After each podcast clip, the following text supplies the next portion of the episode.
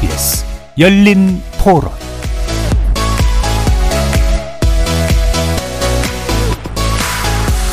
안녕하십니까. KBS 열린 토론 정준희입니다.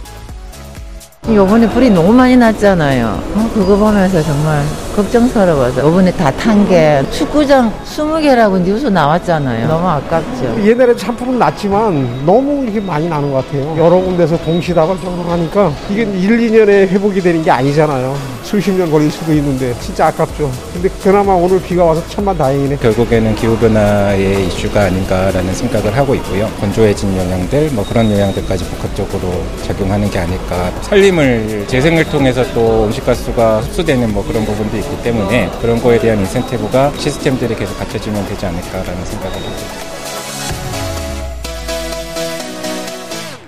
거리에서 만나본 시민들의 목소리 어떻게 들으셨습니까? 산불 발생 횟수와 피해가 해마다 증가하고 있어서 우려를 낳고 있습니다.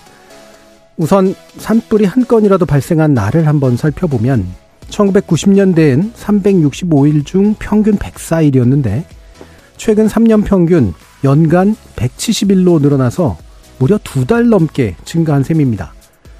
산불 피해 면적 역시 지난 10년 평균에 비춰볼 때 작년 한 해만 해도 약 7배 많은 수치를 보여준다고 하죠.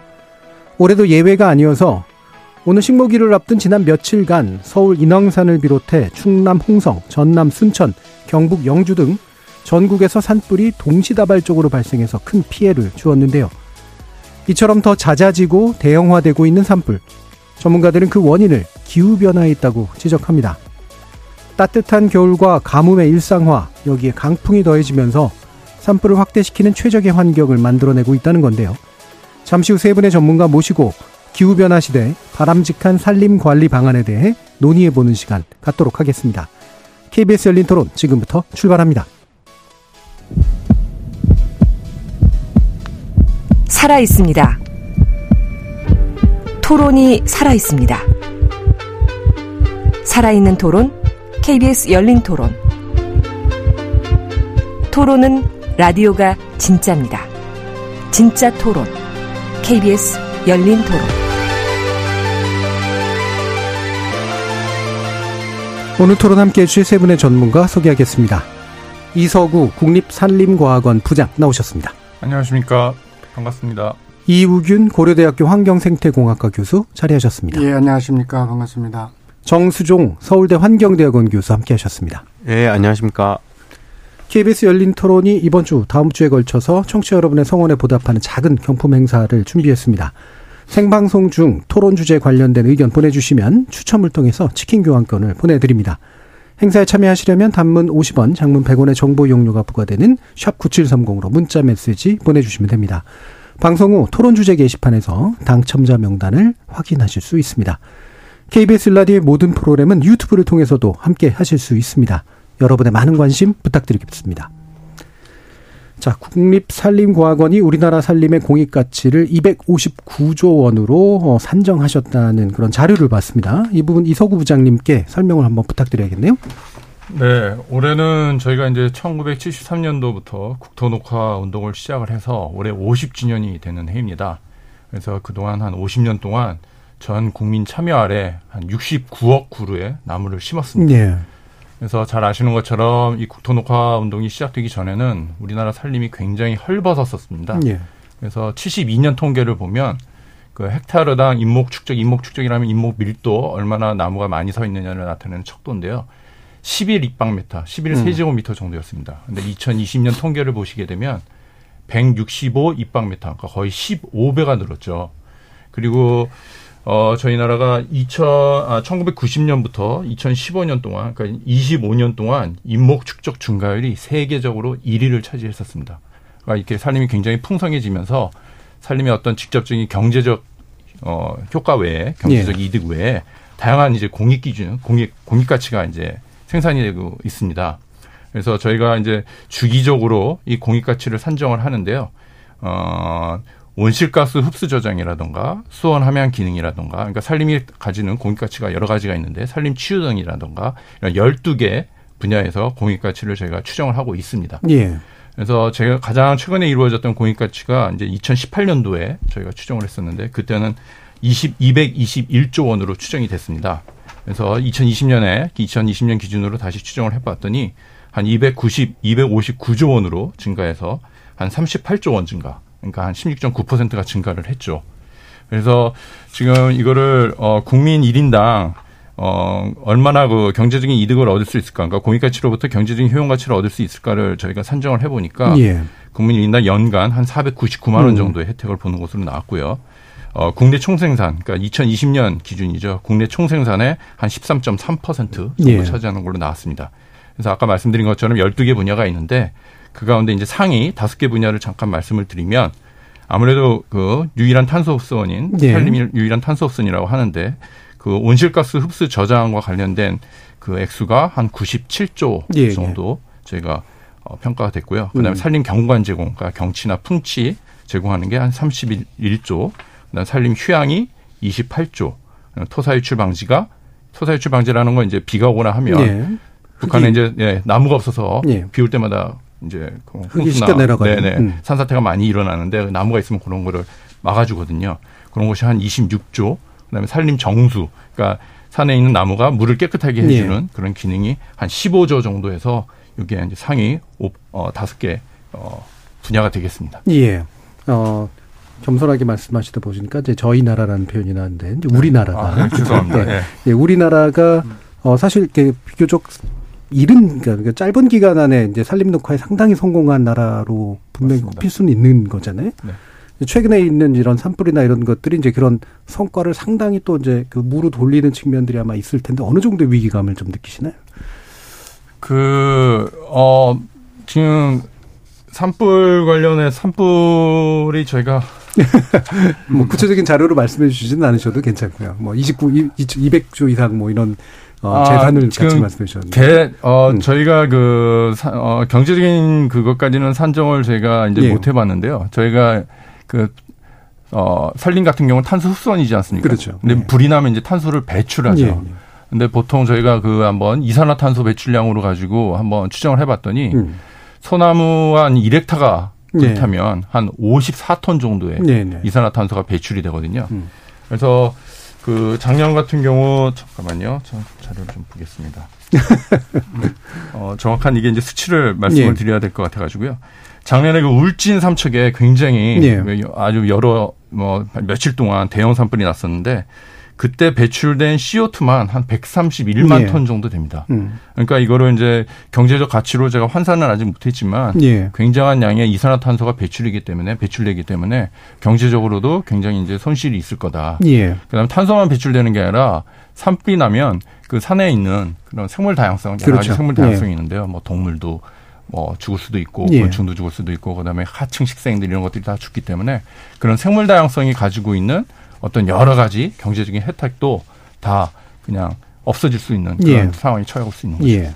그러니까 이런 경제적인 혜택만으로 물론 또 우리가 평가할 수는 없지만 이 안에 여러 가지 경관에 관련된 요소나 심리적인 요소도 아마 분명히 들어가 있을 것 같은데 말씀처럼 이제 이걸 그대로, 그대로 뒤집어 보면 이제 산불 그 자체가 바로 막심한 피해와 손해를 의미하는 거기 때문에 아 우리가 여러 가지로 이제 이 산불 문제를 심각하게 바라볼 수밖에 없는데 이 산불이 이제 왜 발생하는 것인가 그리고 왜 늘어나고 있는 것인가 이 부분이 이제 오늘 또 전반기에 굉장히 중요한 초점 아니겠습니까? 어, 이상기후 탓이다. 근데 이것만으로 볼 수 없다. 뭐 여러 가지 이유는 있을 것 같은데요. 자, 이 부분에 대해서 정수정 교수님께서 이상기후가 과연 어느 정도까지 원인이 된다라고 판단하시지 한번 들어보죠. 예, 이제 최근에 산불이 이제 너무 강하게 나니까 예. 대- 뭐 당연히 많은 분들이 이게 기후 변화랑 얼마나 관련이 있느냐 이런 예. 것들이 이제 궁금하실 텐데 실제 저희가 데이터를 보면 기후 변화랑 굉장히 큰 관련성이 상관성이. 있습니다. 음. 왜 그러냐면 이제 사실 불이란 거는 음. 사람이 뭐 실수로 하- 뭐 불을 낸다든지 그쵸. 방화를 한다든지 이런 초기에 불을 내는 거는 기후 변화랑 사실 큰 상관없어요. 예. 근데 문제는 이 작은 불씨에도 불이 크게 난다든지 음. 이게 더 강하게 난다 이런 것들이 기후 변화와 관련이 있는데 우리가 이제 작년에 방금 말씀해 주셨던 동해안 산불 같은 경우도 예. 보면 우리가 한 50년 정도의 이제 그곳에 기상 레코드를 분석을 해 보면 그곳의 지역 기후 자체가 이미 이제 굉장히 건조하고 더운 그런 지역 기후의 예. 변화가 발생했어요. 그럼 그렇다는 거는 거기에 굉장히 어 온도는 올라가서 대지는 마르고 강수량이 부족하니까 음. 더 말라가는 이런 형태가 나타나는 거죠. 음. 그럼 아주 작은 불씨에도 불이 크게 날 수밖에 없는데 이런 그런 기후 변화 패턴이 사실은 그 동해안만 나타난 게 아니라 뭐 호주라든지 뭐 지중해성 기후인 그 터키 지역이라든지 그 해에 유사한 지역에서 불이 많이 나는데 거의 비슷한 그런 기후 변화 양상을 보였어요. 그리고 이제 지난 주말에 저희가 인왕산에 큰 불이 났는데 예. 저희가 그래서 인왕산에 가까운 기상 관측소 자료를 저희도 한번 봤는데 실제로 보면 한 1970년대부터 지금까지 쭉 기온이 그냥 계속 상승해서 지금 올 3월 평균 기온 같은 경우는 9.8도까지 올라갔더라고요. 음. 근데 최고 기온을 찍은 건데 어 이때 그 수증기 분포 대기가 얼마나 건조한지를 봐도 거의 50년 이래로 가장 건조한 지수를 보여주고 있어요. 예. 그럼 이거는 기후가 확실하게 변했다는 거죠. 음. 그러면 과거에는 이 작은 불씨에 큰 불이 날 필요가 없던 것도 음. 이제는 불이 크게 날 수밖에 없는 상황인 거죠. 예. 네. 확실히 이제 건조한 어떤 기간이 이제 길어지게 되는 그래서 작은 실수에도 큰 불이 이제 만들어지게 되는 아, 연, 연관성이 분명히 있어 보이는데요. 이게 아까 제가 이제 잠깐 소개했었던 이제 발생 빈도 이런 것들이 분명히 이런 걸 보여주는 것 같습니다. 이훈 교수님 말씀 부탁드리죠. 예. 그 우리나라의 산불의 패턴은 주로 이제 봄철에 예. 그 많이 나는데 그 나는 이유는 지금 정 교수님 말씀하셨지만 봄철에 가뭄이 예. 가장 극심한 거고요. 그리고 이제 그 사람의 활동이 이제 겨울에 좀 움츠려 있다가 이제 가는 이런 현상이 있는데 그 봄철의 가뭄이 더 극심해진다라는 것은 이제 분명한 거고요. 그 연구에 의하면 그 산림과학원에서 한 건데 그 0.5도씩 이렇게 올라가면 우리나라뿐만 아니라 그 동아시아 국가에서도 계속 늘어나는 것으로 나타나고 저의 연구실에서도 기후변화 시나리오를 적용해 봤을 때 앞으로 미래 산불은 이렇게 경향치적으로 늘어나는 거로 예. 돼 있고 그다음에 대형화되는 것으로 돼 있습니다. 음. 근데 여기서 이제 우리가 살펴볼 것은 어 기후 변화의 그 패턴 뭐 특징은 어 극심한데 더 극심해진다는 거거든요. 예. 죄송합니다. 그러니까 우리가 봄철 가뭄이 우리나라는 어떤 패턴인데 그것이 더 극심해진다는 예. 거고 그 그러니까 그 봄철의 가뭄이 극심해지면서 그, 기, 그 기후 변화로 인한 그 산불의 발생 위험은 커지는 것이고 그 원인은 이제 겨울철에 따뜻함, 겨울철에 적은 강설량, 강수량 음. 등도 있을 수 있는데 어쨌든 전체적인 패턴으로 보면 어 동시다발적으로 전국에서 나는 예. 작년에는 동해안에서 이렇게 났잖아요. 그 4월에 근데 3월에 나는데 올해는 이 그 저지대, 그 충청, 그 경상 예. 뭐 이런 데서 나니까 이제는 뭐 그 우리나라에서도 기후 변화 그러니까 산불의 그 발생 빈도나 음. 규모가 어그 규모 측면에서 보면 안전한 지대가 없다. 예. 뭐 그러면 사람의 실수가 전국에서 일어나는 거고 난다는 거고 또 하나는 기후 변화의 그 광역성을 들으면 예. 어디에서나 날 수 있다 이렇게 볼 수가 예. 있겠습니다. 그래서 우리나라 특성상 이제 봄가뭄에 이제 주로 이제 강 네. 동해안 지역에서 많이 나던 거긴 한데 네. 최근 들어서는 이제는 시기도 장소도 이제 뭐 특정하기 어려울 정도다. 이 부분 이제 국립산림관에서 조사하셨다고 들어서요. 한번 이성우 네, 장님 들어보죠. 그 예전에 이제 저희가 이제 그 산불 진화하시는 분들이나 산불 담당하시는 공무원들이 예전에 그런 말이 있습니다. 아카시 꽃이 피면 네네. 산불은 끝난다. 음. 그래서 보통 이제 3, 4월에 음. 산불이 많이 나고 다른 계절은 산불이 안 나기 때문에 그런 이제 그 우스갯소리가 들렸 어, 어 회자됐었는데요. 최근에 보게 되면 물론 우리나라 같은 경우는 3, 4월에 산불이 가장 많이 나긴 합니다. 지금 발생 건수의 비율을 보게 되면 3, 4월에 한 47% 그러니까 봄에 한 58% 정도 산불이 발생하고 있는데요. 6월에서 8월 사이에도 10% 정도 발생을 하고요. 음. 9월에서 11월 가을이죠. 8%. 겨울 12월에서 2월 23%. 예. 그러니까 산불이 거의 뭐 연중 그러네요. 연중화 일어난다. 연중에서 일어난다라고 말씀을 드리고 싶고요. 원래 작년 같은 경우는 그 밀양 산불이 음. 그 22년 그러니까 작년 5월 31일 날 발생했어요. 그러니까 거의 초여름이죠. 예. 거의 그런 이례적인 현상들이 일어나기 때문에 지금 말씀하신 것처럼 어, 우리나라가 안전한 시기도 없고 안전한 지역도 없다. 안전한 지역도 없다는 말씀은 과거에는 주로 이제 동해안에 동해안에 이제 산불이 많이 났었는데 어제 요번에 주말하고 지금 산불 난 게 이쪽 충청도권 서해안 지역에서도 많이 나지 않았습니까? 그러니까 지금 하여튼 전국적으로 국토적으로도 가리지 않고 지금 이상 곤- 고온, 이상 건조 이런 현상들 때문에 예. 산불이 전국적으로 좀 난다고 이렇게 말씀을 드리고 음. 싶습니다. 그럼 이건 약간 곁다리 얘기긴 합니다만 이렇게, 겨울이 따뜻해지고 봄이 더워지고 개화 시기가 일러지고 이런 기상 변화의 어떤 특징들이 나타나는데 식목일이라는 것 자체가 사실 절기에 맞춰가지고 뭔가 이렇게 네. 제정됐던 측면이 있잖아요. 네. 일각에서는 그래서 식목일 자체도 앞당겨야 된다고 하던데 그런 게 의미는 좀 있습니다. 아, 그런 거, 그거는 조금 이제 조심해서 접근을 예. 해야 되는데요. 저희가 이제 식목일이라고 4월 5일 날 정, 정한 이유는 그러니까 1949년부터 예. 저희가 이제 2005년까지는 공휴일로 지정이 돼 있었고 음. 2006년 이후에는 이제 국가 기념일로 지정이 돼 있었죠. 그러니까 어떻게 보면 상징적인 의미가 있죠. 예. 근데 지금 말씀하시는 것처럼 어, 최근에 이제 기후 변화 때문에 기온이 올라서 나무 심는 시기를 좀 빨리 해야 되는 거 아니냐 이런 말들이 도는데 그 나무를 심는 시기는 기온만 작용을 하는 게 아니라 예. 그 토양의 온도. 그다음 대기 중의 습도, 그다음에 나무가 가진 그 기본적인 어떤 생리적인 특성 이런 게 종합적으로 고려가 돼서 나무를 심어야 됩니다. 예. 그래서 산림청은 현재 이제 4월 5일을 어떤 상징적인 의미로 식목일로 지정을 하고 있지만 음. 각 지역마다 나무 심는 시기를 좀 달리하고 있어요. 예. 그래서 예를 들면 제주나 남대처럼 음. 어, 남해처럼 이렇게 날씨가 따뜻한 데는 2월 하순부터 나무를 심기 시작해서 3월 하순까지 심고요. 그다음에 경 전남이나 경남 지역은 3월 초부터 4월 초, 그다음에 충청, 전북, 경북 지역은 3월 중순부터 4월 중순, 그다음에 경기 강원 지역은 3월 하순부터 4월 하순까지 심고 있습니다. 예. 음. 아, 식목일 요즘 최근에 날씨가 따뜻해져서 4월 이후에 나무를 안 심는다고 이제 생각들을 하시기 쉬운데 실질적으로 최근 10년 동안 나무를 심은 걸 보면 어, 4월 5일 이후에 오히려 음. 그70% 정도 식재가 되었습니다. 예. 예, 그러니까 이거는 어떻게 보면 지금 말씀하신 건 지역적인 그 특성에 따라서 나무 심는 시기를 좀 달리하고 식목일을 언제 정하자 하는 거는 여러 가지 좀 사회적인 그런 분위기도 예. 좀 봐야 될 것 같고요. 그래서 그거는 조금 어, 논의가 좀 필요한 부분이라고 생각이 예. 듭니다. 그러니까 저희 예전에 저희 어렸을 때는 이제 막 묘목 들고 가고 막 이랬었으니까 실제로 삽질도 하고. 네. 근데 지금은 이제 그런 행사들은 사라졌지만 어쨌든 4월 5일을 전후로 해가지고 지역에 따라서 식목 식재 같은 것들은 꾸준히 이루어지고 있다. 이제 이런 말씀이시네요. 자, 그러면 이제 말씀 나온 김에 이런 이제 기후 변화나 이런 것들이 우리 이제 산불에 미치는 영향도 있지만 어, 숲 생태계나 산림에 관련돼서 어, 좀 우리가 주목해봐야 될 어떤 요소들이 좀 있다. 좀 이상한 변화들이 있다. 라면 혹시 어떤 것들을 좀 지적해 주실 수 있을까요? 정수준 교수님. 어, 우리가 그냥 쉽게 볼 수 있는데, 그 이상하다고 볼 필요도 없이 개화 시기가 예, 방금 말씀하신 그렇죠. 것처럼 음. 굉장히 빨라지고 있잖아요. 근데 이게 어떻게 보면 우리가 뭐 겨울에 추운 날씨에 있다가 갑자기 따뜻해져서 이제 봄이 왔다. 뭐 좋아할 수도 있는데 사실 그게 어떤 의미를 가진지 생각해 보면 조금 좋아하기 힘들어지거든요. 예. 개화가 빨라졌다는 거는 이미 얘네들이 이제 온도가 올라간 거에 대한 반응을 하는 건데 음. 기후 변화에 굉장히 민감하게 반응을 하는 거죠. 근데 그 개화와 연결된 다른 것들을 생각해 보면 조금 문제가 발생할 수 있다는 거죠.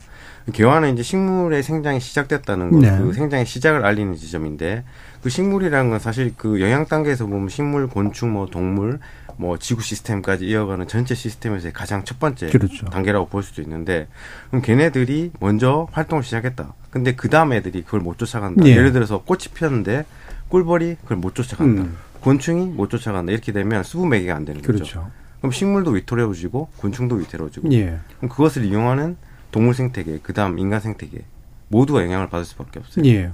그리고 또 하나 주목할 점은 이제 우리가 요즘에 이제 제일 중요하게 생각하는 탄소순환의 관점에서 봤을 때도 식물의 개화가 빨라지는 게 어쩌면 좋을 수도 있는데 지금은 이제 계속 여름이 더워지고 있는 형태라서 문제가 발생할 수 있습니다. 그게 예. 뭐냐면 개화가 이르게 되면 봄철에 식물의 생장이 빨라지거든요. 그럼 얘네들이 사실상 물이 부족한 시기 물을 많이 쓰게 돼요. 그렇겠죠. 그럼 실제 굉장히 더운 여름이 되면 물이 더 많이 필요한데 예. 그때는 이제 물이 부족해지는 거죠. 음. 그럼 실제 우리가 막 녹음이 푸르르니까 얘네 너무 기능적으로 탄소를 잘 흡수하고 뛰어난 지금 음. 그 살림을 보여준다고 생각하지만 걔네를 정확히 들여다보면은 걔네 기능을 제대로 발휘 못하는 그런 형태가 나타나는 그러네요. 거죠. 갈증을 느끼면서 뭔가 생리적으로 잘안 네, 되는. 네, 네. 음. 그래서 그 개화식이란 게 어쩌면 이제 우리 생태계의 어떤 문제점에 발단이 되지 않을까라고 예. 좀 보고 있는 거죠. 음. 그러니까 여타 곤충이나 동식물과의 어떤 같이 굴러가는 모습들이 이제 굉장히 약해지면 생기는 문제. 그리고 실제로 탄소 흡수나 이런 데서도 장애가 생길 수 있는 문제를 짚어주셨는데 혹시 이유균 교수님은 뭐 어떤 부분들 어, 주목하시는 부분이 있나요? 이렇게 산불하고 관련해서도 좋고요. 글쎄요, 그, 뭐, 모든 부분에서 이제 혼동이 일어나는 예. 것이고, 음. 뭐, 꽃뿐만 아니라 꽃과 연관된, 뭐, 아까 여러 가지 곤충들 또 뭐, 조류들도 그렇고, 사람도 사실 마찬가지죠. 올해 그 벚꽃이 일찍 피니까 예. 그 벚꽃 관련된 여러 가지 행사들이 좀 땡겨져야 되는 게 아니냐, 이렇게 얘기도 있었고, 또 당겨졌을 때 또 비가 오니까 또 이렇게 뭐그 벚꽃 행사들이 이제 좀 어려워지는 현상도 있고 사실은 좀 다른 얘기긴 한데 농업도 마찬가지입니다. 예. 산은 나무가 있어서 나무가 이렇게 하지만 농작물 같은 경우는 해마다 이렇게 심는 거잖아요. 음. 그 심는 시기도 그렇고 관리하는 것도 그렇고 아까 정 교수님 말씀하셨지만 그 농업에서 가장 중요한 게 그 물 관리인데 물 관리가 굉장히 어려워지는 거죠. 예. 그리고 이상 기후가 이렇게 하다가 어느 때는 4월 뭐 초 또는 중순 뭐 이럴 때 갑자기 또 영하로 내려가는 경우도 있거든요. 음. 그러면 이제 뭐 꽃 나무는 꽃 피다가 이렇게 지는 것으로 끝나겠지만 그 농작물 같은 경우는 예를 들면 감자 같은 경우 몇 년 전에 이렇게 다 꽃을 폈는데 다시 그 이제 그 영하로 떨어져서 꽃이 예. 지면 그에 이제 감자 농사는 그렇겠죠. 어려워지는 이런 거니까 뭐 자연뿐만 아니라 음. 사람들 자체도 뭐 사회 전체가 좀 혼동으로 가지 않나 음. 이런 생각은 들었습니다. 예. 그러면 이제 이 부분을 좀 더 짚어보기 전에 어, 뭐 이미 이제 말씀드려 주셨습니다만 산불은 그리고 더 커지고 더 잦아질 수밖에 없다. 적어도 당분간은 이 부분에 동의하시는지 한번 간단하게 의견 들어볼까요? 네. 음. 어, 동의를 하고요. 예. 뭐 산불이 나는 여러 가지 이제 요인들이 있는데 기후 변화가 굉장히 그 중요한 요인이긴 합니다. 지금 정 교수님도 예. 말씀을 해주시고 이 교수님도 말씀을 해주셨는데 이제 기후 변화가 이제 특히 우리나라 같은 경우는 그게 위험한 게 아까 극심해진다는 말씀을 음. 하셨는데 저희 나라 같은 경우는 전체 강우량만 보면 예. 그렇게 위험하지가 않아요. 그러니까 음. 강우량만 따지면 그렇게 그러니까 별로 그러니까 충분한데 위험한 게 뭐냐면 강수가 이게 한쪽으로 몰린다는 거죠. 예. 여름에 강우가 시기에. 많고 봄하고 가- 겨울에는 저희 강우가 안 내리고 그러다 보니까 우리는 산불이 주로 봄하고 겨울에 발생하는데 강우가 안 내리고 건조해지고 그러니까 산불이 더 심해지고 어 그런 패턴이 있어서 그리고 산불이 나다 보면 지금 뭐 전 세계적인 그런 추세이긴 하지만 산불이 나면 아까 말씀드린 것처럼 이산화탄소가 배출되는데 이산화탄소가 그러니까 어떻게 보면 기후 변화로 인해서 산 산불의 발생 빈도라든가 강도가 세지고 예. 그럼 이산화탄소가 배출이 되고 이산화탄소가 배출되면 다시 지구 온난화, 기후 변화가 강화되고 예. 그러니까 이런 악순환이 악순환. 지금 되는 거죠. 음. 그래서 지금 그 UNEP라고 유엔 환경 개발 계획이라고 있는데 거기서 작년에 그 글로벌 산불 보고서를 낸 적이 있었습니다. 근데 거기 보고서에 따르면 기후 변화하고 어떤 지상의 어, 패턴 변화에 따라서 2030년, 2050년까지 이런 어, 산불이 지금보다 한 30% 정도 예. 증가할 거다. 그런 예측을 내놨고요. 저희 국립산림과학원에서도 평가를 해보니까 한 온도가 1.5도 정도 증가하면 1.5도가 이제 기후변화 협약에서 어떻게 보면 음. tipping point라고 그렇죠. 하는 1.5도로 유지를 하려고 하는데 1.5도만 증진을 해도 산불이 한 8.6% 예. 정도 느는 걸로 저희가 시뮬레이션이 됐고요. 그러니까 모델링이 됐고요.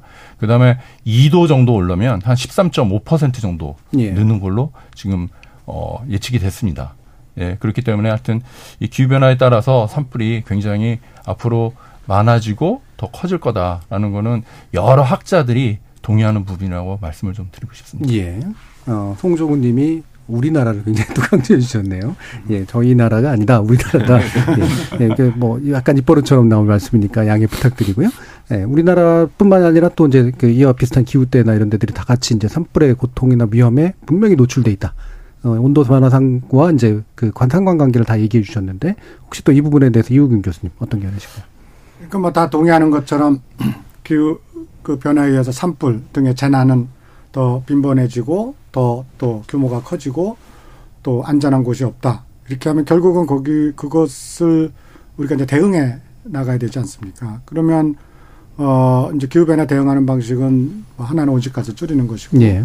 하나는 적응해 나가는 것인데 산불의 입장에서 보면 이미 이상 기후에 저희 산이 노출돼 있고 사람도 노출돼 있고 근데 이제 민감한 것이 있거든요. 예를 들면 저희 같은 경우는 지형적이나 또는 그 연료 면에서 그리고 민감한 것 중에 제가 좀 유주의 있게 보는 것은 그 농촌의 그 공동화 입니다. 그러니까 그 상, 정주지로서 사는 곳이 아니라 누군가 방문을 예. 하는 곳이기 때문에 그 방문자들이 좀 그 부주의한 거 음. 그리고 거기에 정주에 있는 사람들이 이제 저희가 취약하다고 표현을 하는데 예. 예를 들면 농사 졌을 때 그 농산 부산물을 처리 곤란하니까 그걸 태우다가 이렇게 나고 예. 또그 뭐 쓰레기 태우다 나고 그럼 이제 그거를 적응 능력을 키워야 되는 것인데 그거는 뭐 소위 얘기해서 저희가 이제 그 기반 시설 인프라도 하고 또는 정책이 이렇게 돼야 되는데 지금 뭐 세계적으로는 그런 쪽으로 가고 있고 가야 되는데 나라마다 좀 격차가 있긴 합니다만 우리나라 같은 경우는 전반적으로 적응 능력 이런 걸 하고 있는데 이제 산불과 관련돼서는 조금 그 부분이 좀 소홀하지 않나 이런 생각이 들었습니다. 예. 뭐 아까 정수영 교수님은 뭐 이미 강조를 해주시긴 했습니다만, 예. 더, 더 보탤 말씀 있으실까요?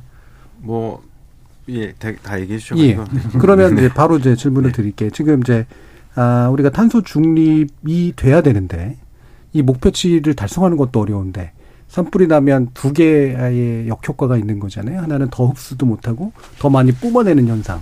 이 부분은 굉장히 좀 심각한 문제일 것 같은데요. 좀 말씀 부탁드릴게요. 어, 그러니까 이제 우리가 당연히 예. 산불이 나면 이 나무가 타는 거기 때문에 나무가 가지고 있던 탄소가 이제 공기로 나가는 거죠. 대기로 예. 들어가기 때문에 결국 뭐 우리가 굴뚝에서 연기 나오는 거 똑같은 원리죠. 음. 근데 사실은 이제 이거는 그 탄소 순환이라는 거는 즉각적인 반응이라 보면 어느 정도 시간이 걸리는 이제 기후 변화 요인인데 우리가 사실 더 주목해야 될 게 여기서 있는 게 산불이 났을 때 악영향은 여러 가지 형태가 있어요. 예. 이게 이제 즉각적인 기후 변화 영향에는 뭐냐면 산불이 나게 되면 대부분 이제 대지가 걸리죠. 음. 색깔이 다 검, 이렇게 검정색으로 다 바뀝니다. 보통 우리가 눈이 덮인 곳이나 빙하에 가면 시원한 이유가 이 햇빛을 다 반사하거든요. 예. 근데 검정색은 햇빛을 다 흡수해요. 음. 그럼 그 지역에 그 태양에서 들어오는 에너지를 다 흡수하기 때문에 오히려 거기 기온이 계속 올라가는 거예요. 예. 그 지역 기후를 더 끌어 온도 온난화를 더 가속화시킬 수 있어요. 그런 점이 있고 또 하나는 이제 그 산불이 났을 때 이 온실가스도 중요하지만 입자상 물질들 예. 그게 미세먼지라고 하는 건데 그게 굉장히 중요합니다 사실은. 근데 이제 뭐 아시는 분들이 많이 없을 텐데 사실 지금 산림청에서 그 굉장히 좋은 그 아주 세계적인 수준의 관측기기를 음. 산불이 날 곳을 대비해서 배치를 해놨었거든요. 그래서 작년에 저희가 동해안 산불이 난 후에 그 장비가 측정한 결과들을 보니까 이제 굉장히 놀라운 결과들이 몇 개 나왔어요. 예를 들면 우리가 그동안 이제 전 세계적으로 산불이 났을 때 어떤 형태의 미세먼지가 주로 발생하느냐라고 했을 때 보통 입자가 큰 물질들, 예. 황사 같은 뭐 PM10 이상의 이런 물질들이 많을 것이라고 추정을 했는데 실제 관측 자료를 보면 PM1이라고 하는 완전 극초 미세먼지라고 불리는 이런 애들이 굉장히 많이 발생한 거예요. 그러니까 이런 애들이 보통 인체 피해를 굉장히 강하게 줄 수 있는 물질이기 때문에 결국 이 산불이라는 거는 이 뭐 기후 변화의 악순환을 일으킬 수 있는 온실가스도 내뿜지만 즉각적으로 거기 기온을 데우고 또 바로 그 미세먼지를 통해서 주변 사람들한테 인체 예. 피해를 끼칠 수 있는 어, 굉장히 이제 여러 가지 악영향을 끼칠 수 있다는 거죠. 음. 그러니까 이제 흡수가 흡수를 덜 하게 되고 배출을 더 많이 하게 되는 문제뿐만이 아니라 온도를 더 많이 흡수해서 이제 온난화에 더 많이 기여하게 되고 입자 물질들도 굉장히 많이 내뿜어서 생기는 네네. 건강상의 문제 같은 것들도 있다. 네네. 이윤 교수님 어떤 부분? 예, 마찬가지인데 그런 그 자연적인 그 면이 있고요. 그 저희가 또 재난이라는 측면에서 보면 뭐 그러한 그, 그 미세먼지나 뭐 이런 것들이 지역 주민의 건강으로 예. 그 이어지 건강 문제로 이어지고 이제 그런 것들이 그, 그 지역 주민들이 스스로 그거를 극복해낼 수 있으면 좋을 텐데 예. 그것이 극- 스스로 극복하지 못한 상태에서는 어, 지자체라든지 국가가 그런 것을 해줘야 되는데 어, 그런 것들이 이제 빈번해지고 또 광역화되면 점점 좀 어려워지고 그러면서 우리나라의 그 농촌의 그 정주권으로서의 생활 조건은 음. 계속 악화되는 뭐 이런 면들이 좀 우려될 것 같습니다. 예.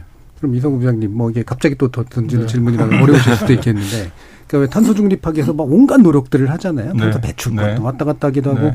이런 것도 물론 중요하지만 산불 안 나게 하는 게 최고다. 이렇게까지 말해도 괜찮을까요? 어, 상당 부분 산불을 줄이면 탄소 배출을 막을 수 있다고 뭐 음. 저는 개인적으로 생각을 합니다. 예.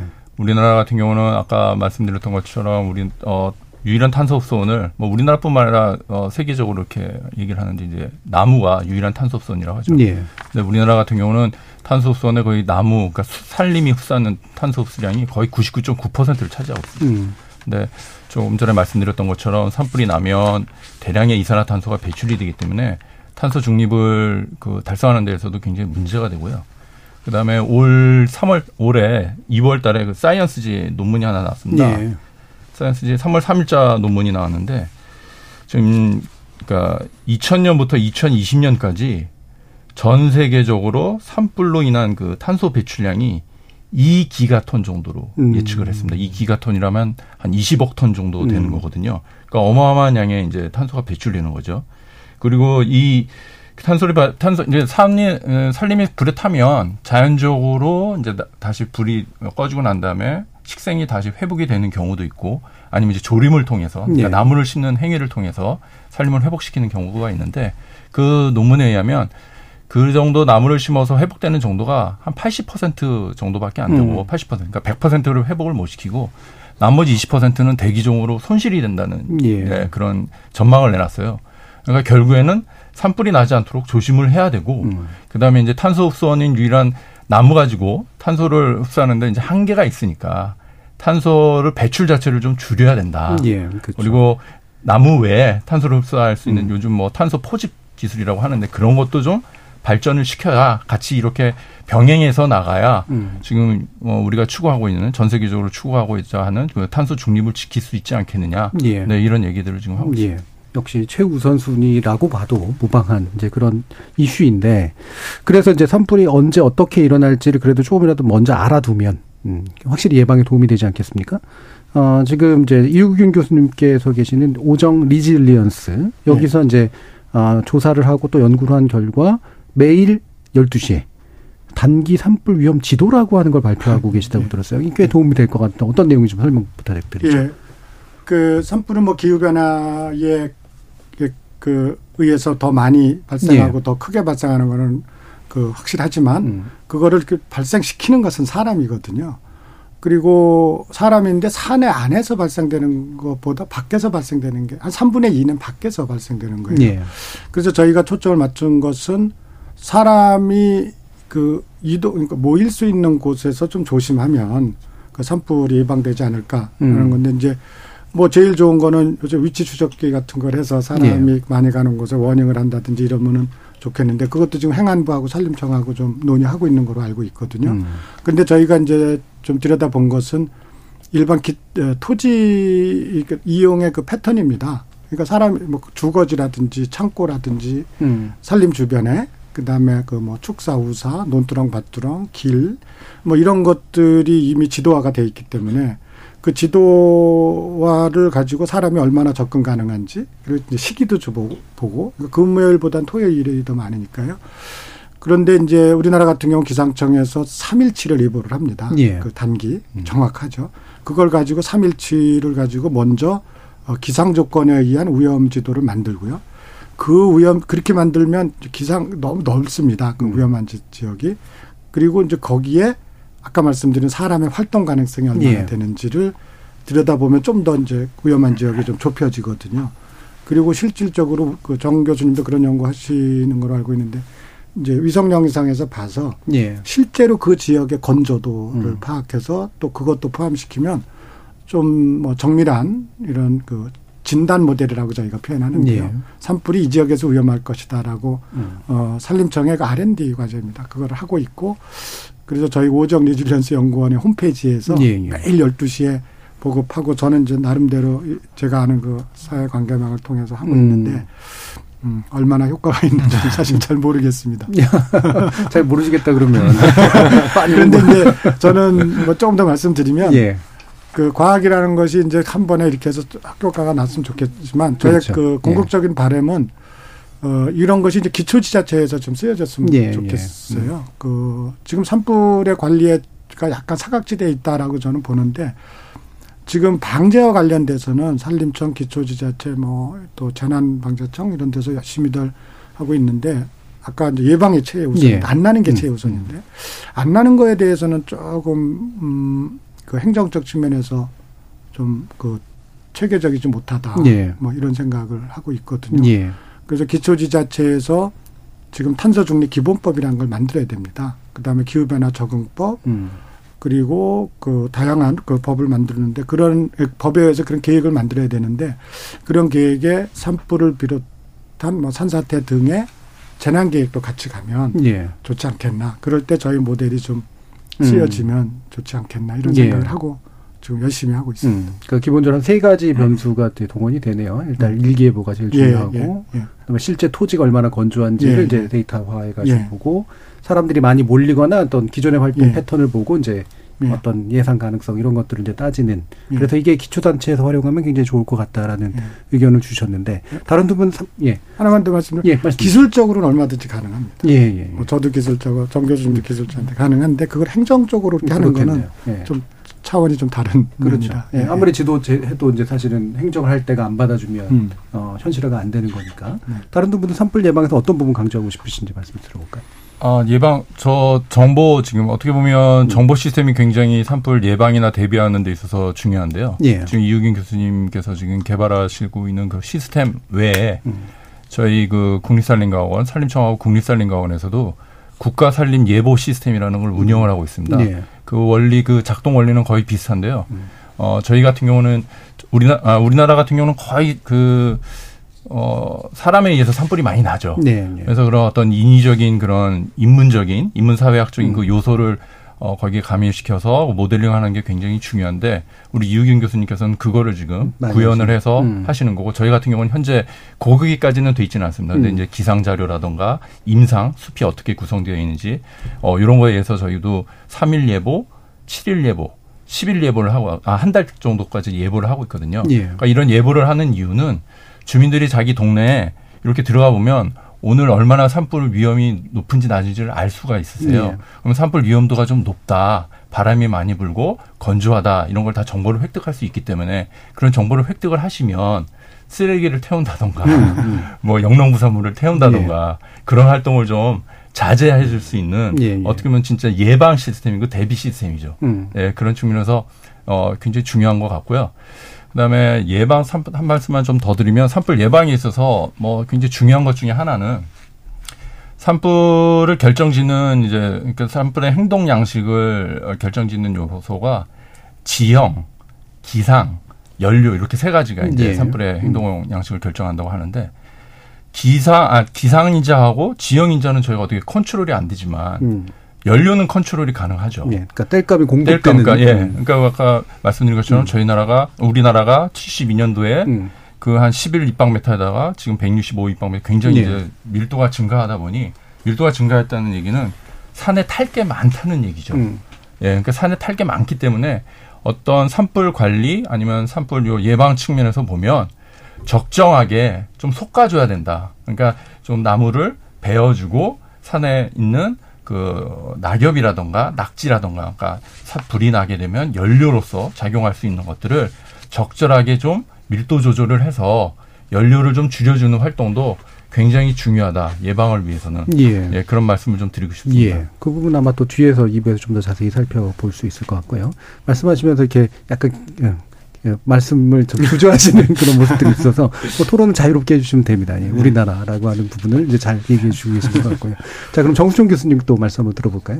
예, 그러니까 뭐 굉장히 사실은 제일 좋은 거는 음. 정확한 예보, 정확한 예측 이게 들어맞으면 가장 좋은데 이 사실 이게 신의 영역이잖아요. 예. 예보하고 예측하고 이런 것들이 너무 어려운 부분이 있어서 이제 그런 것들이 우선적으로 가장 잘 돼야 되겠지만 실제로 이제 그 저는 우리나라 같이 이렇게 좀 작은 국, 국토 사실 면적이 그렇게 크진 않고 복잡하잖아요.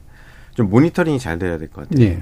이게 산불이 났을 때 이게 어디로 확산돼 갈지, 이게 어느 정도 강도로 번져 나갈지, 어떻게 대응을 해야 될지, 그러니까 거의 실시간 모니터링 수준으로 이렇게 해 나가면 조금 예. 피해를 줄이지 않을까 싶은데, 음. 사실은 이제 뭐 산림청의 산악 기상망이라든지 기상청의 또 기상 측정망, 그다음에 지금 우리나라에는 기상위성이 어 정지궤도 위성이 실시간으로 거의 날씨를 보고 있기 때문에 이런 정보들을 잘 융합해서 좀 더 과학적이고 좀 기술적으로 뛰어난 모니터링 시스템이 된다면 발생했을 때 그 후단에 어떤 액션을 취해야 될지에 대해서 예. 조금 빠른 결정을 할 수 있을 것 같아요. 그렇겠죠.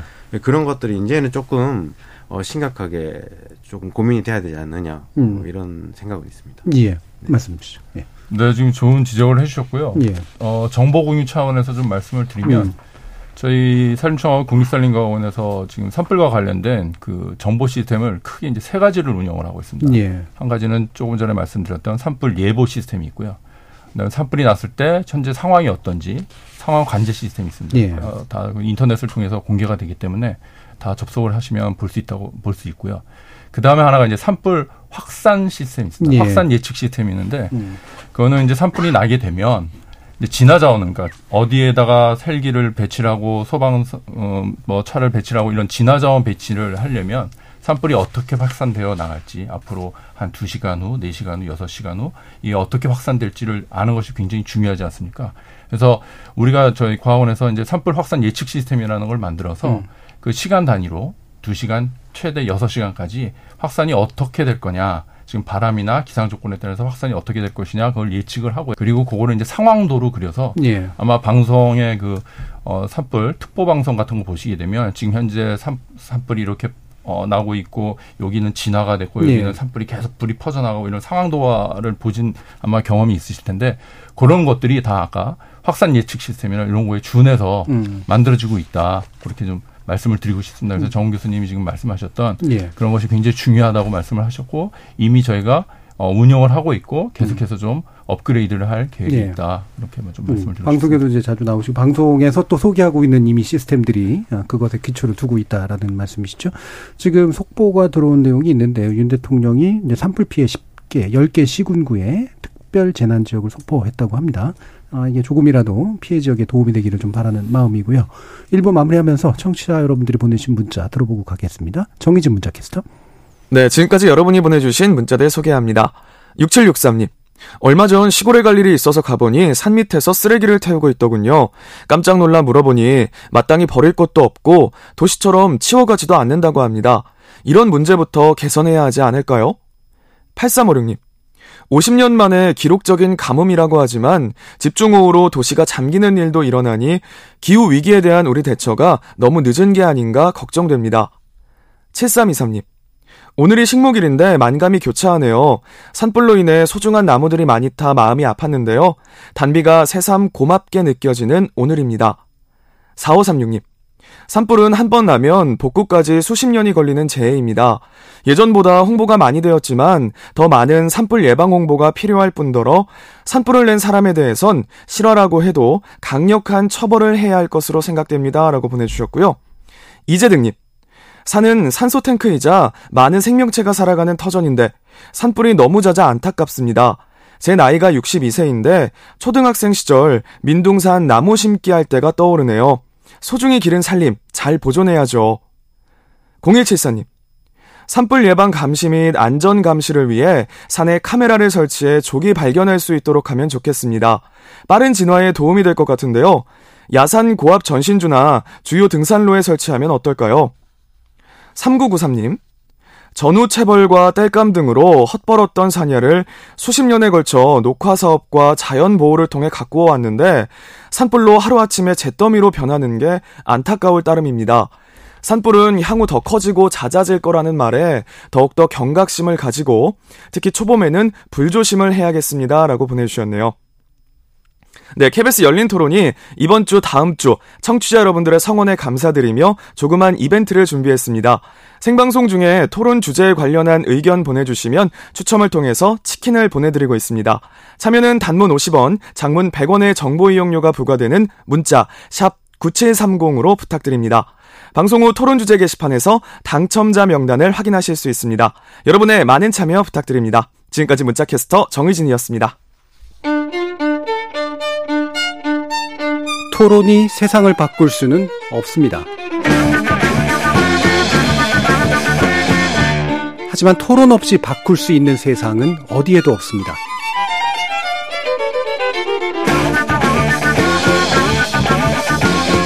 세상의 선한 변화를 갈망하는 당신. 정답이 아니라 질문의 힘을 믿는 당신. 우리 KBS 열린 토론에서 만납시다.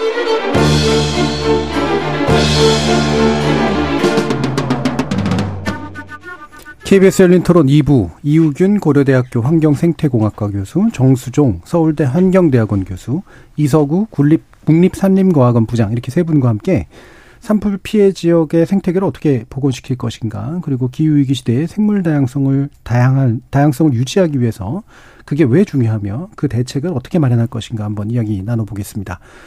어, 이 부분에서 그래서 이제 아까 잠깐 나온 얘기긴 합니다만, 어, 산불 발생된 지역이 꽤 오랜 기간 상당히 좀 어려운 지역으로 이제 남아있을 수밖에 없는 이, 이유들이 좀 있을 텐데요. 나무가 또 금방 자라지 않는 문제도 있지만 좀 더 복잡한 문제들이 좀 있을 것 같습니다. 그래서 어떤 부분들을 우리가 유념해서 봐야 되는지 일단 기간들이 또 좀 있을 테니까요. 아까, 어, 2, 30년 정도 보통 예측을 하시는데 그 이상도 갈 수도 있는 문제일 것 같아서 이서구 부장님께 먼저 좀 말씀 드릴까요? 네, 그 저희가 이제 산불이 나게 되면 그 시, 산불이 심화된데 예. 심중경 이렇게 나눕니다. 음. 그러니까 가볍게 탄 지역, 좀 좀 더 탄 지역, 음. 심이라고 표현하면 이제 완전 전소가 된 지역 예. 그렇게 저희가 표현을 하고 있는데요. 그 심, 그러니까 완전히 전소가 된 지역 같은 경우는 저희가 모니터링을 해보니까 산불 피해지에서 지속적으로 저희가 계속해서 모니터링을 하고 있는데, 그러니까 숲의 형태 를 갖추는 숲의 형태라고 하면 숲은 이제 높은 나무, 키 큰 나무, 그다음에 중간 키 나무, 예. 그다음에 이제 작은 키나 이제 초본유가 이렇게 있는데 그 숲의 형태를 갖추는데 뭐 최소한 한 30년 정도 예. 어, 소요가 되는 것으로 저희가 관측이 됐고요. 그다음에 이제 아까 말씀드린 것처럼 산불이 나게 되면 동물이나 이런 것들이 그 자리를 뜨, 떠, 떴다가 다시 이제 산림 산림이 회복되면서 동물들이 다시 오는데 그런 동물상이 회복되는 데까지는 한 35년. 예. 그리고 이제 불이 나게 되면 그 토양에 토양도 많은 피해를 받습니다. 많이 타기 때문에. 근데 토양이 굉장히 다양한 미생물이라던가 네, 네. 아주 중요한 역할을 하거든요. 어, 토양까지 복원되는 데는 한 100년 정도 소요가 되는 것으로 저희가 조사가 되고 되었습니다. 예. 네. 예전에도 그 다큐멘터리 보다 제일 인상적이었던 게 바로 토양의 손실이 굉장히 크다. 그래서 이게 원래 모습으로 돌아가기에 엄청난 시간이 걸린다. 그 이유가 이제 밑에 있는 미생물들이 이제 죽고 그래서 제대로 된 이제 숲의 기능을 할 수 없게 된다라는 말씀을 들었는데 이런 게 이제 굉장히 심각하게 느껴지는 부분이더라고요. 이런 게 생태계 복원에서 어떤 부분이 장애가 또 기간 이 과정에서 만들어지는지도 한번 말씀 부탁드릴게요. 예, 저는 뭐 좀 다른 시각, 예. 사회적 뭐 시각으로 들여다 보면 그렇게 이제 생태계가 좀 망가져 있는데 음. 그 지역이 아까도 말씀드린 것처럼 많은 사람들이 살던 지역이면 예. 또그 지역 경제가 좀 활성화되어 있는 지역이고 산림을 기반으로 하는 산업이 좀 있는 지역 같으면 그거를 뭐 적극적으로 복구하고 음. 또 그에 대비한 여러 가지 그 뭐 행정적인 이런 지원책이 있을 텐데 그 워낙 사람이 뭐 덜 사는 곳에 그런 피해가 이제 일어나고 그러면 그 피해가 뭐 건강이나 뭐 재산 쪽으로 어떤 주민의 그 피해가 갔다 그러면 그 주민들이 그 지역을 계속 그 유지해가면서 살 수 있는 음. 이런 그 정지조례 역할이 끝, 예. 좀 어렵기 때문에 그분들이 이렇게 만약에 떠나간다 그랬을 때는 그런 복구나 그런 것을 그 하는 그 주체는 그 오롯이 그 지자체 아니면 예. 뭐 국가의 부담으로 갈 수밖에 없고 어 그런 상태라면 이제 그 토지 관리 측면에서 우리나라가 좀 잘 봐야 되지 않는가. 음. 뭐 지역의 균형 발전 측면도 있는 거고 또뭐 아까 그 생태계 관련 측면에서는 생물 다양성 문제도 있는 것이고 그래서 그러한 그 생물 다양성의 문제가 거기서 끝나지 않고 여러 가지 그 지역 발전이나 음. 또는 정주권의 문제로 이어질 수 있다. 그래도 그걸 복합적으로 해야 되는데 저는 이제 그런 측면에서 보면 기초지자체의 그 탄소 중립 계획, 예. 그 다음에 기후변화 적응 계획, 그 법정 계획으로 그 해야 되거든요. 그런 것과 연계시켜야 된다는 것이 뭐 아까도 말씀드렸습니다만 음. 계속 이어지는 생각입니다. 예. 그러니까 이제 좀 더 물리적인 부분을 강조해 주셨다면 이제 인문사회적인 요소에서 음. 여기에 좀 살던 사람들이 떠나야 되고 사람들이 돌아올 수 없기 때문에 그 부담이 온전히 이제 국가나 지자체에게 넘겨지게 된다라는 예. 그런 말씀을 주셨는데 이게 이제 그, 그 부분이 되게 안타까운 부분이고 비용도 많이 드는 부분인데 흔히 생각하시는 부분에 어, 사람의 존재가 숲이나 자연의 존재에 별로 이로울 게 없다라고 생각하시는 분들도 있을 것 같아요. 근데 사시는 분들의 역할이 굉장히 중요하다는 말씀이신 거잖아요. 예. 예. 그래서 한뭐 좀 이어서 말씀드리면 그 우리나라에서 그 아까 그 이서구 부장님 말씀하신 것처럼 예. 그 흡수원, 산림지, 농경지, 초지, 습지 그 다 토지 예. 기반이거든요. 거기에서 약 한 4천만 톤이 흡수되고 음. 우리나라 7억 톤 배출의 약 6.5%가 차지하고 있습니다.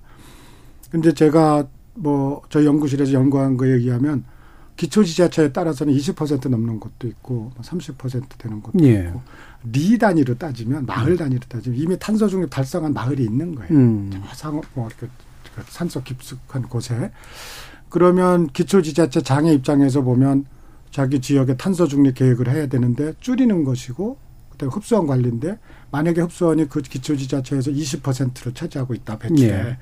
그러면 80%만 줄이면 되지 않습니까? 음, 음. 그럼 20%의 흡수원을 잘 관리를 해야 되는데 이것은 그 흡수원 관리지만 바로 그 기초 지자체의 그 토지 관리로 이어지고 정주권 관리로 이어지고 또 그 어떤 지역 발전의 측면으로 이루어지게 돼서 네. 어 그런 것들은 산주 개인이 할 수가 없고 음. 토지주 개인이 할 수가 없고 마을의 어떤 뭐 구성원들이 음. 이렇게 단독적으로 할 수가 없는 이런 문제라 아, 사람이 산에 뭐 그렇게 유리한 영향을 미치지 않는다라는 측면도 있지만 그 산을 기반으로 국토에서 그사 예. 정주권이 유지되면 음. 국토가 그만큼 균형적으로 발전하고 뭐 그냥 저희끼리 얘기입니다만 거기서 사람이 빠져나오면 국토 면적이 줄는 것이다. 예. 거기 살면 국토 면적이 늘어난다. 음.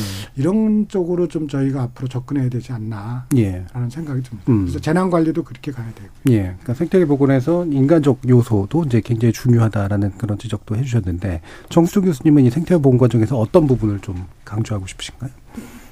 어, 일단은 우리가 이제 기후변화에서 예. 그 생태계가 가지고 있는 역할이 무엇인지를 좀 한 번 더 되새겨 봐야 되는 게 지금 이제 뭐 기후변화하고 탄소 얘기 이런 것들이 나오니까 지금 우리가 인류의 역사를 봤을 때 지금 예를 들어서 이제 활성연료를 계속 배출하고 있잖아요. 예. 기후변화가 유발이 된 건데 지금 어떻게 보면 다행인 거는 우리가 배출하는 양의 거의 반 정도는 이 자연이라는 생태계가 계속 흡수를 해줘요. 음. 예를 들면 지금도 우리가 전 지구적으로 봤을 때 100톤 정도 예를 들면 숫자 뭐 이거는 가상의 숫자인데 100톤을 배출하면 예. 한 30% 정도는 육상 생태계가 흡수하고 음. 한20% 정도는 바다가 흡수하고 예. 남은 50%가 이제 매년 공기 중에 쌓이고 이런 것들이 하는데 이 다행히 100톤이든 110톤이든 거의 반 정도는 계속 흡수해 주는 거예요. 음. 근데 지금 문제는 뭐냐면 우리가 모든 과학자들이 들여다본 결과에 의하면 앞으로 이게 반이 안 될 가능성이 높다. 예. 그 중에 가장 우려하는 게 산불 같은 것들이죠. 음. 그게 이제 악순환에 그 양의 피드백을 건다고 하는데 그렇죠. 그러니까 생태계 자체도 힘들어지고 그다음에 산불 같은 걸 발생하기 때문에 결과적으로 이제 기후 변화에 의해서 자연 상태가 악화될 확률이 높기 때문에 이것 자체에 대한 관심을 가져야 된다는 거죠. 예. 예. 자, 그러면 예, 이거 복원하는 과정에서 우리는 가장 먼저 떠오르는 건 어쨌든 살림을 이제 다시 조성하는 거잖아요. 그러니까 식재를 한다거나 뭐 여러 가지 방법들을 쓸 텐데 아, 이때 이제 어떤 부분에 유념을 해야 되는가? 이 부분도 한번 짚어봐야 될 것 같은데요. 이석 부장님 한번 말씀 주실까요? 네, 보건 관련해서는 고려해야 될 사안이- 사안이 많습니다. 예. 근데 뭐 이제 어 최근에는 이제 산불 피해지만을 예를 들었을 때 산불이 피해지를 어떻게 복원을 할 것이냐. 음. 자연 복원이 옳다. 아니면 조림을 통한 복원이 예. 옳다. 뭐 이거에 대해서 어떻게 보면 양극으로 나눠서 의견이 좀 나오긴 하는데요. 어느 한쪽이 옳다라고만 말씀드리기는 굉장히 어렵고 그 나무를 심으려면 그 어떤 잘 자라는 나무가 있어요. 그러니까 그 토양 조건이라던가 그런데 잘 자라는 나무가 있기 때문에 음. 그리고 그 자연 복원을 만약에 저희가 한다고 가정을 하면 아까 주- 어, 말씀을 잠깐 드렸는데 그 산불 피해가 별로 없어서 경 지역 같은 경우는 자연적으로 회복력이 충분히 있기 때문에 네. 거의 저희는 이제 자연 복원에 맡깁니다. 음. 그리고 저희가 어, 살림을 관리를 할 때 산불만 보고 관리는 안 하잖아요. 저희가 6대 기능이라고 해서 여섯 가지 기능별로 무슨 뭐, 그, 보존 지역도 있고, 경제림 생산 지역도 있고, 수원 함양 지역도 예. 있고, 이런 식으로 해서 여섯 개의 기능을 나눠서 그 기능에 가장 적합하도록 저희가 살림을 경영을 하고 있는데, 어쨌거나 지금 말씀드린 것처럼 그 충분히 회복력이 있고 그다음에 나무를 어떤 뭐 경제적인 어떤 수종을 심더라도 경제적으로 어 그렇게 크게 기여를 할 것 같지 않다. 그런 경우는 이제 자연 복원에 맡기고요. 음. 그다음에 이제 충분히 경제적으로도 효용 가치가 있고 아까 이우긴 교수님이 그 주민과 함께하는 그런 걸 되게 말씀하셨는데 이 산주들의 입장도 굉장히 중요합니다. 그리고 예. 특히 이제 소나무 같은 경우는 송이 생산을 해서 그 먹고 사는 그런 분들도 많기 때문에 예.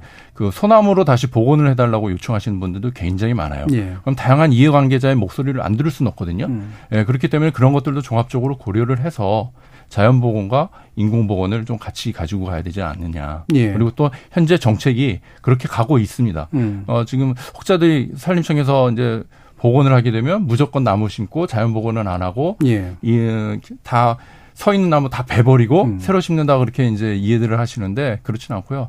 자연복원과 인공복원을 같이 하고 있고 혹시 인공복원, 그러니까 조림복원 과정에서 나무를 이제 베어내는 경우가 있는데 그게 왜 그러냐 하면 나무가 이제 많이 다 타버리게 되면 우리나라 같은 경우는 봄에 산불 나고 여름에 집중 강우가 내려서 그렇죠. 또 산사태가 나잖아요.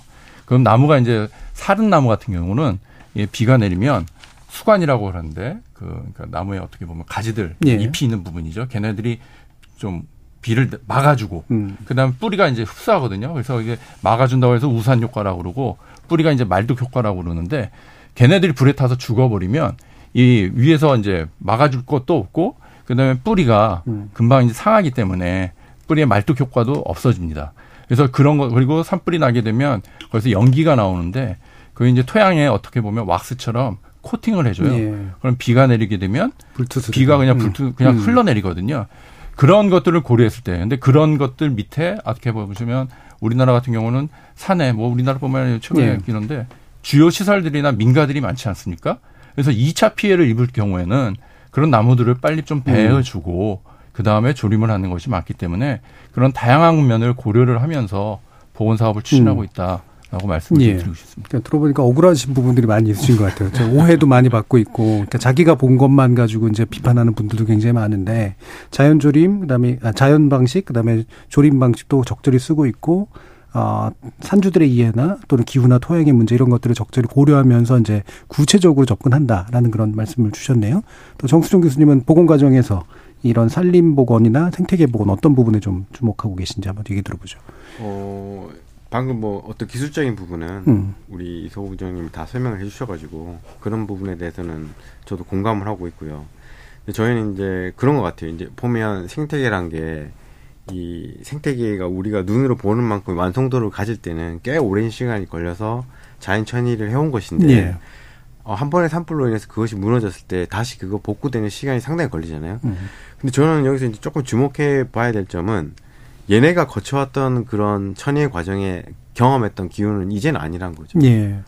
기후 자체가 바뀌었기 때문에 또 다른 생태계가 우리가 예상치 못한 다른 생태계가 나올 확률이 꽤 음. 높아진 거죠, 이제.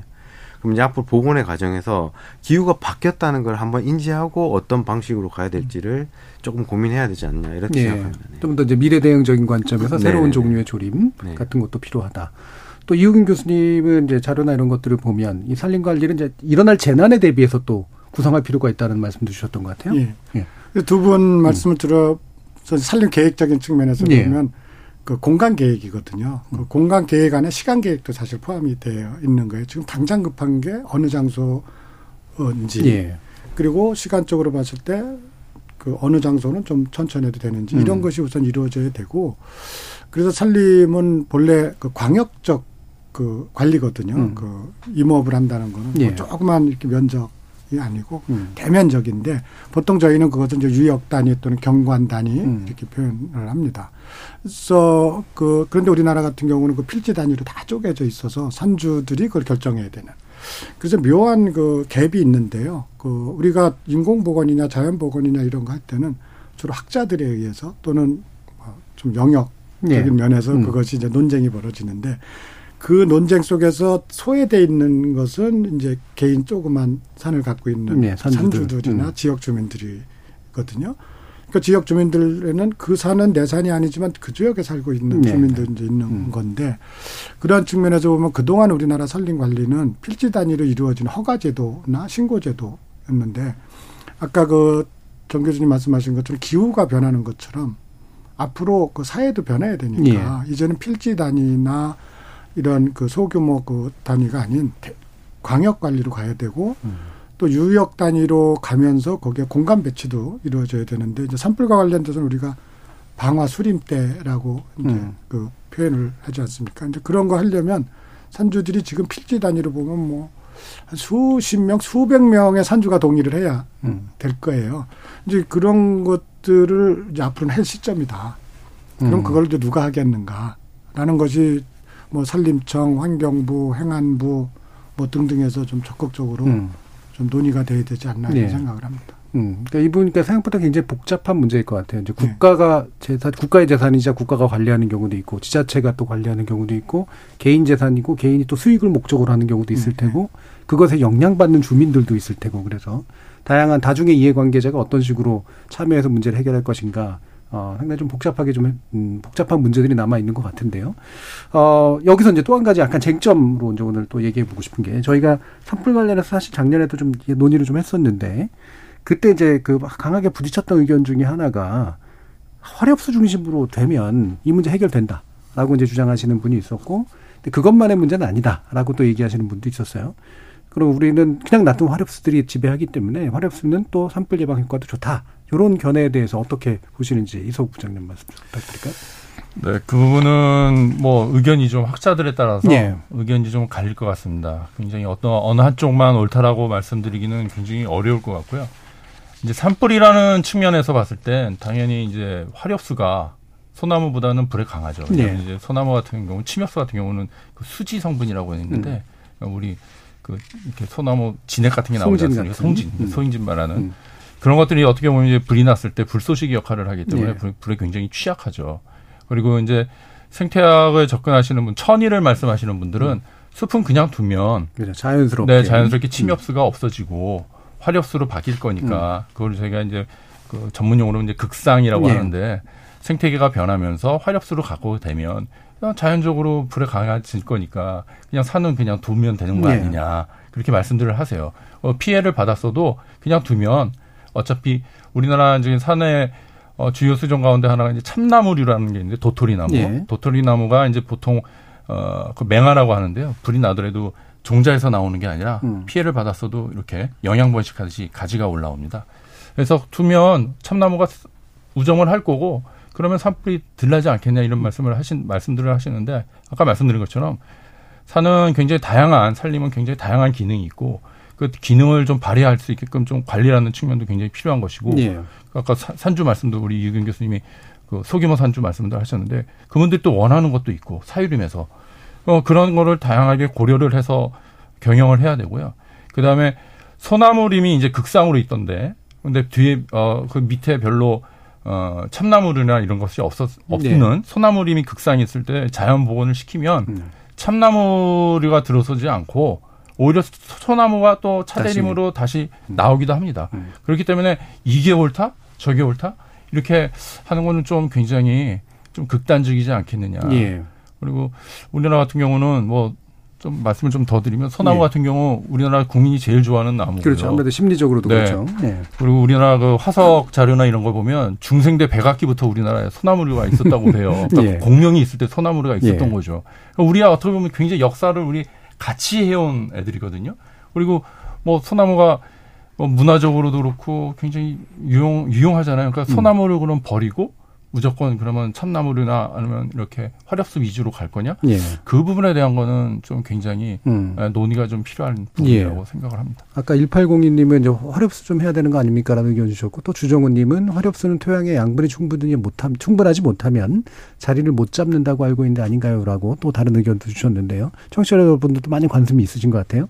우리 이유균 교수님 예. 말씀 한번 들어볼까요? 그 사실 작년에 저도 기억납니다만 예. 침엽수 화력수 이렇게 했을 때 아까 저 말씀드린 이어서 하면은 사실 또 공간 구성이에요. 네. 그 숲이라는 게 침엽수 화력수가 섞여 있는 데도 있고 또 그 집단적으로 이렇게 돼 있는 데도 있고 근데 제가 소나무하고 참나무류를 이렇게 보면 어 그 예를 들면 강원도 저 영동 지역에 갔을 때 소나무가 음. 군락으로 일어나는 예. 이런 그 방이 향하고 저쪽에 능선이나 뭐 이렇게 네, 그 남양이나 서양에 나타나는 거하고 또 이런 영서 지방에 들어오면 조금 더 다릅니다. 예. 그러니까 그 소나무와 참나무가 좋아하는 지역을 일반화시키기는 음. 어렵다. 그러나 그걸 잘 들여다 보면 그 패턴이 있습니다. 그 지역에는. 예. 그래서 저는 큰 틀로 그러한 그, 그 공간 배치 면에서 좀 크게 음. 가야 되지 않나 라는 생각을 기본적으로 갖고 있습니다. 예. 기본으로 일관된 입장을 가지고 계시고요. 정수정 교수님은 어떻습니까? 어, 그러니까 저는 이제 이런 얘기들이 나올 때 예. 항상 이제 보면 어떤 생각이 드냐면 어떤 데이터를 가지고 어떤 근거를 가지고 누가 어떤 얘기를 하는지를 좀 봐야 된다라는 예. 생각하거든요. 근데 우리나라에서 이제 조금 안타까운 점이 이 생태라고 말하는 부분에서 장기간에 축적된 그런 데이터를 기반으로 뭔가 음. 결정을 내렸던 적이 있었나라는 음. 거에 대해서 항상 아쉬움이 있어요.